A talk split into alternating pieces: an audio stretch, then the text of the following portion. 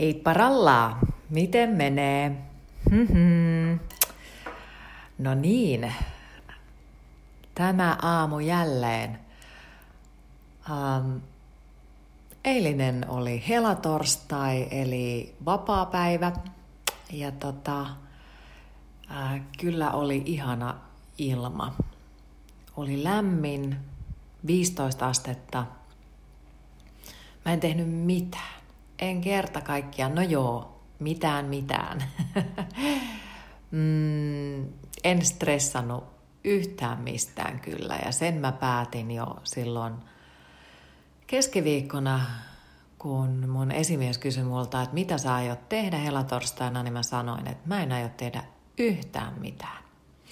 Mutta mä kun nautin näistä pitkistä aamuhetkistä, niin mun pitkä aamuhetki venähti puoleen päivään Mä vaan istuskelin, haaveilin, nautiskelin, olin. Mä oon kova tyttö haaveilemaan.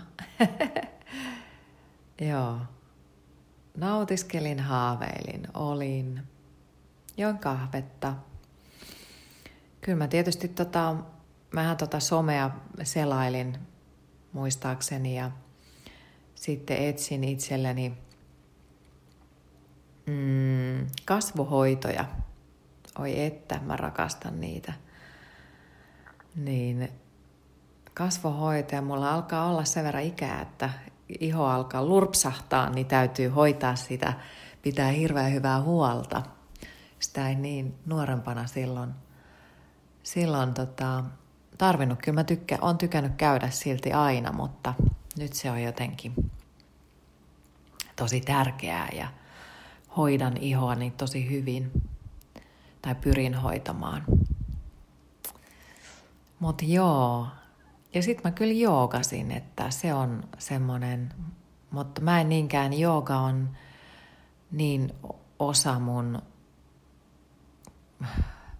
viikkoa tai se on niin jotenkin elämäntapaa, että se on mulle sellainen ihana raukeuden hetki ja se on hetki, kun mä annan jotain mun keholle. Mä niin kun... Ja siitäkin mä oon tehnyt hyvin sellaista, nyt etenkin tämän korona-aikaan, kun ö, salit on ollut kiinni eikä ole päässyt tonne saleille. Mä kyllä tykkään tosi paljon muutenkin yksikseen joogailla, mutta ää, nyt etenkin, niin siitä harjoituksesta on tullut just se oma harjoitus. Ja mä oon kyllä ollut vähän semmoinen suorittaja myöskin tuossa joogassa, että mä en oo ollut niin jotenkin niin kuin päästänyt irti, sanotaan näin. Kyllä kuunnellut kehoa, joka opettaa siihen, että kuuntelee sitä kehoa, mutta sitten hyvä vähän kuunnella myös sitä omaa mieltä ja havainnoida ja tarkkailla sitä omaa mieltä ja mielen ja kehon yhteistyötä jatkuvasti tuossa joogassa, että, että kun siellä meidän se mieli jatkuvasti kehottaa meitä tekemään ja pinnistämään ja suorittamaan ja tekemään ja tekemään ja tekemään. Ja etenkin meillä tällaisilla ihmisillä, jotka on hyvin ahkeria ja tunnollisia ja periksi antamattomia. Tämä on yksi semmoinen aika, sanotaanko työelämässä tänä päivänä, niin aika vaarallinen kombo, tai mitä se on ollut tuossa aikaisemmin – tai ylipäätään se on niin kuin tämmöiselle stressaavalle mielelle, tänään puhutaan stressistä, mm-hmm. niin stressaavalle mielelle, niin se on aika sellainen vaarallinen. No, mä voisin kutsua sitä vähän vaaralliseksi. Koska sitten tulee sellaisia ylisuorittajia ja alkaa ylisuorittamaan. Sitä jotenkin on nyt etenkin tämän etäilyn kautta, niin mä huomaan, että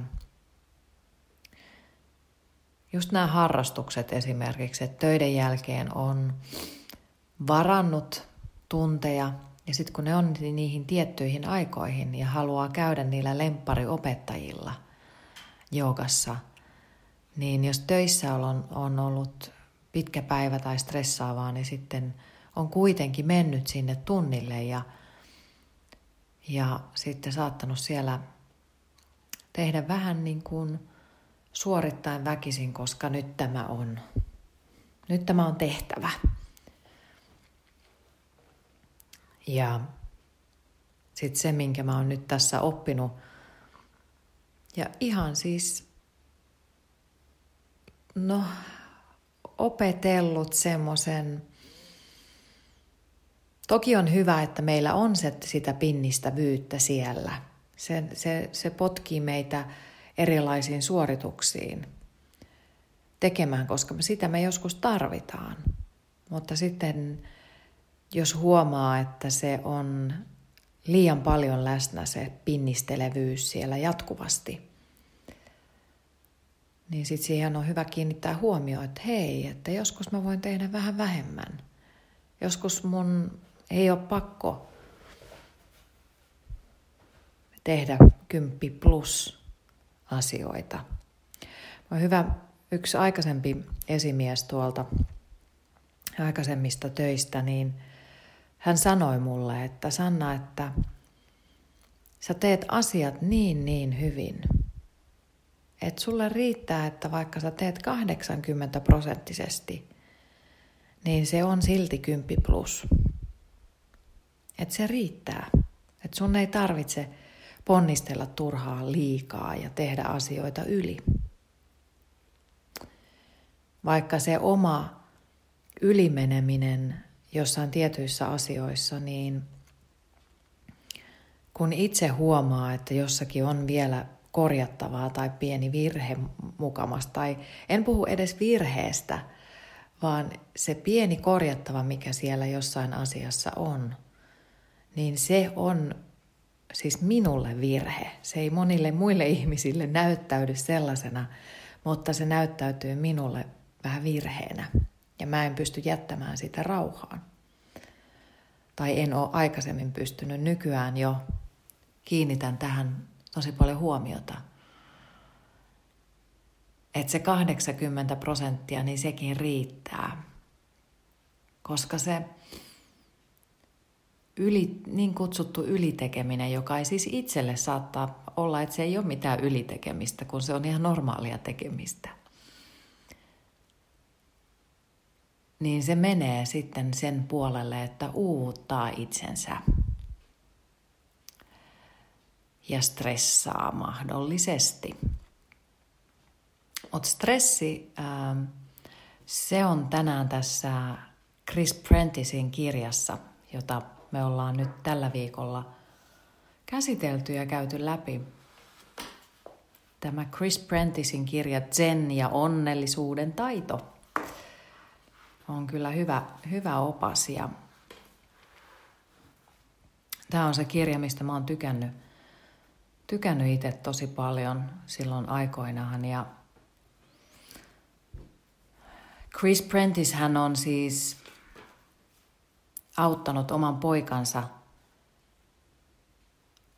riippuvuuksista. Eli oma poika on kymmenen vuotta käyttänyt huumeita ja alkoholia ja hän, hän on sitten Chris auttanut poikansa Paksin selville vesille, kuiville vesille ja sitten he ovat yhdessä perustaneet tämmöisen parantolan, jonka nimi on Passages Malibu vuonna 2001 se nyt oli,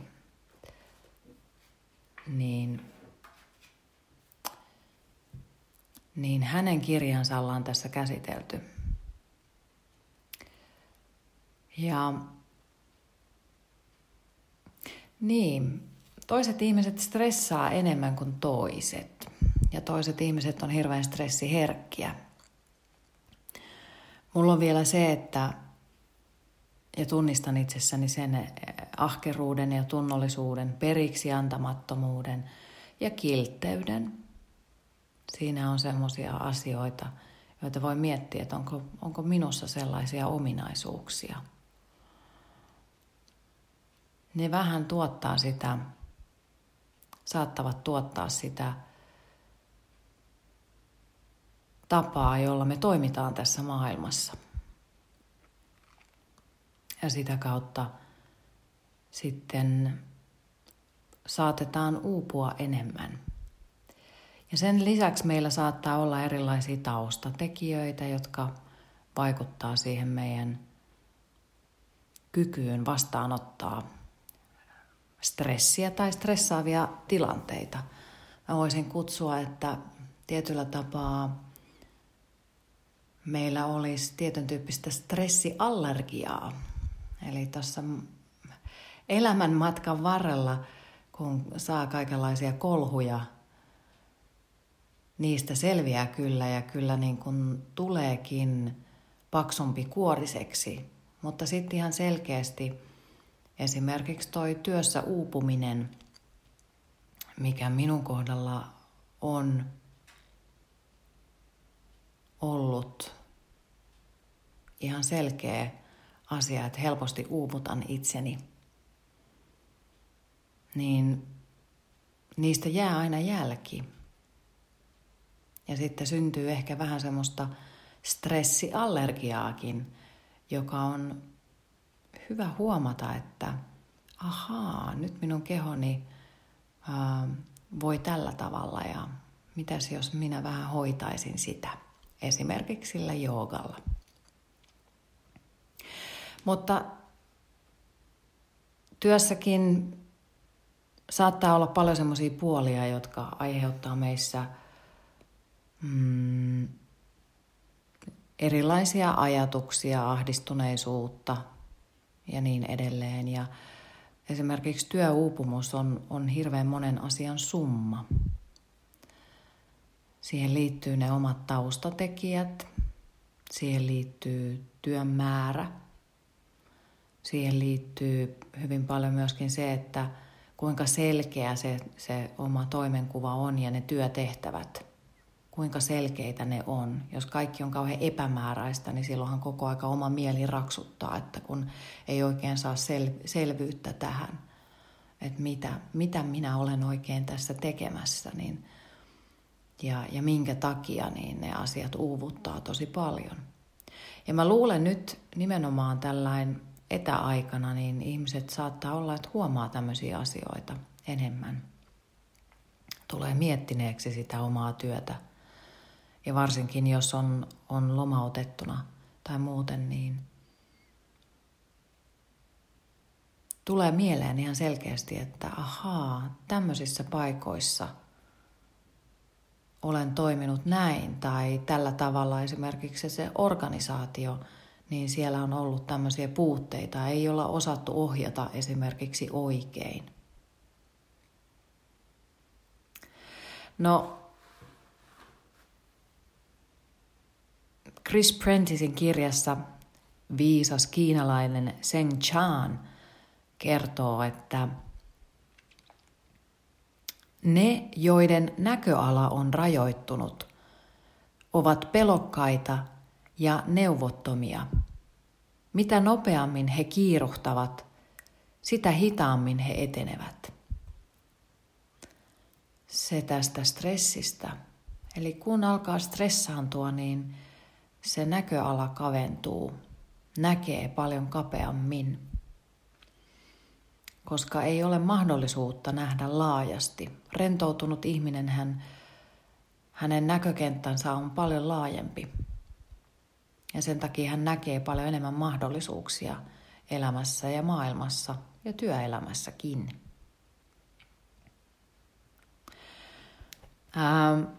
Tämä kirja, mä luen tästä nyt, kertoo, että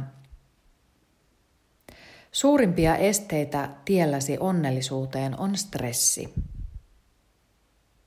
Stressillä tarkoitan omassa mielessäsi tuntuvaa pelkoa, ahdistusta, ahdinkoa, huolta, levottomuutta tai pahoja aavistuksia, joita syntyy kun kuvittelet menneen, nykyisen tai tulevan tapahtuman tai tilanteen ikävää lopputulosta. Mikään muu ei aiheuta stressiä. Tapahtumiin ja tilanteisiin ei sisälly stressiä, vaikka siltä näyttää. Stressi syntyy siitä, miten suhtaudut tapahtumiin ja tilanteisiin. Ei stressi sen paremmin kuin onnellisuuskaan piile asioissa, tapahtumissa tai tilanteissa. Asiat ovat vain asioita, tapahtumat ovat vain tapahtumia ja tilanteet ovat vain tilanteita.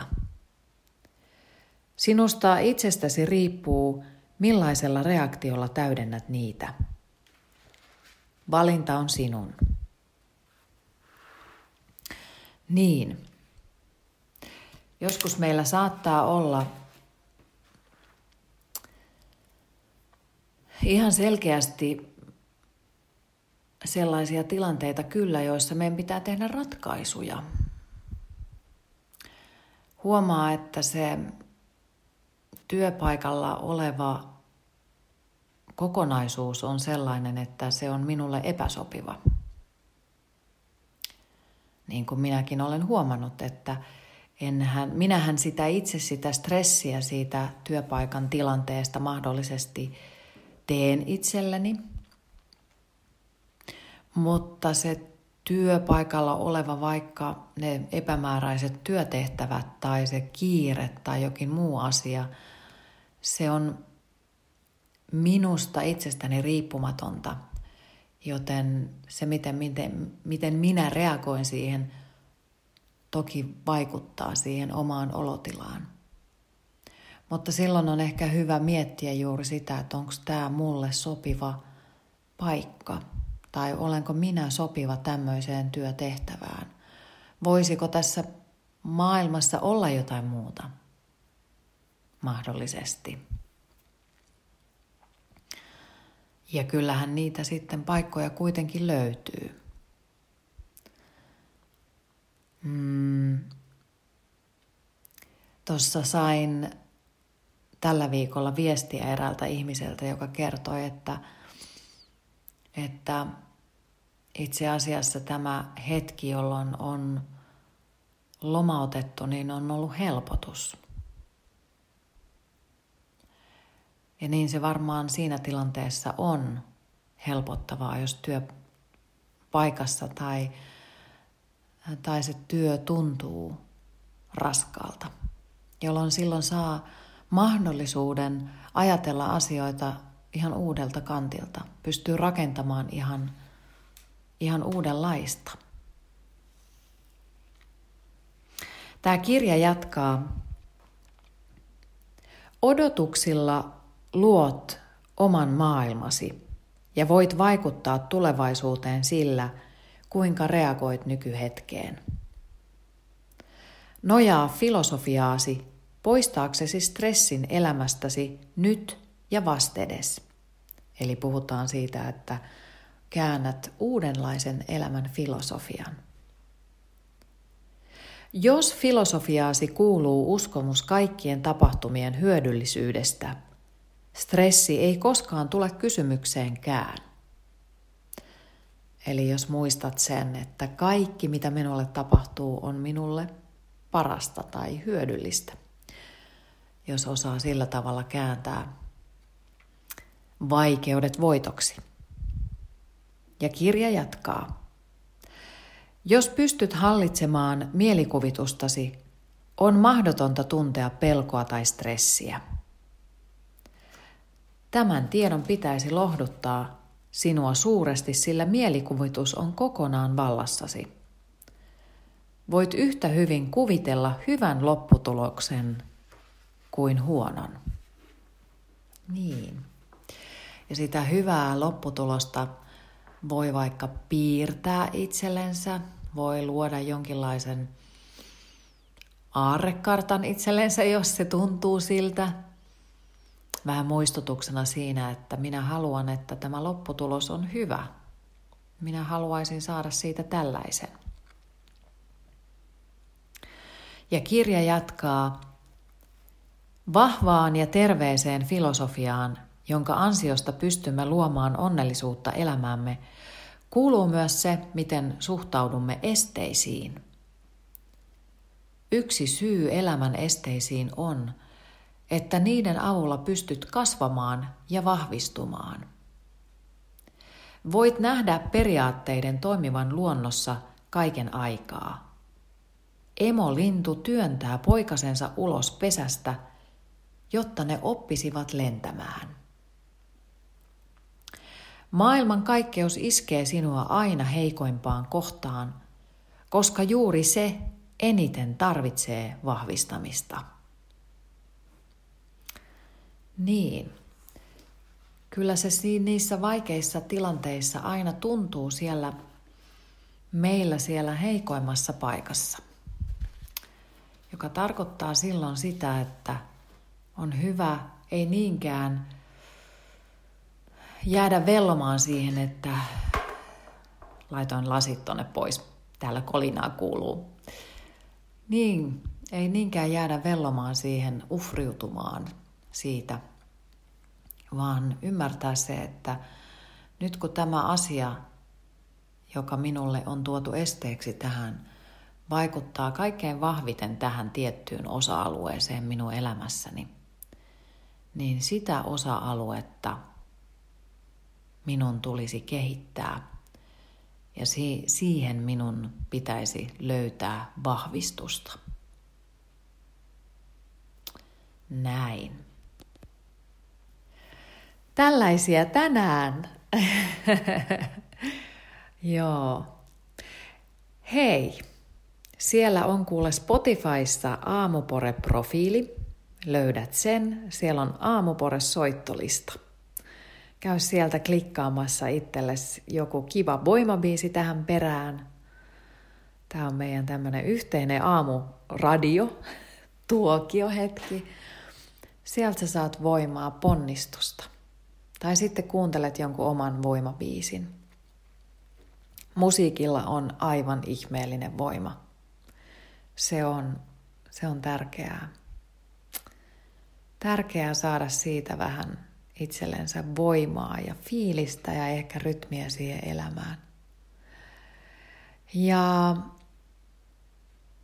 sitten jos sä kaipaat tukea tai muuta, minunkin voi ottaa yhteyttä. Siellä on Instagram-tili at sannamammi. Tai sitten sukellaat sinne minun nettisivuille, sieltä löytyy yhteydet myöskin www.sannamammi.fi. Ja muuten sieltä mun nettisivuilta löytyy erilaisia ähm, työhön liittyviä ideoita, että jos haluaa rakentaa semmoista tietyn tyyppistä strategiaa, niin siihenkin löytyy vähän ohjeita sieltä mun nettisivuilta. Jep. Mut nyt mä jatkan kahvin juomista. Ihanaa päivää sulle. Moikka!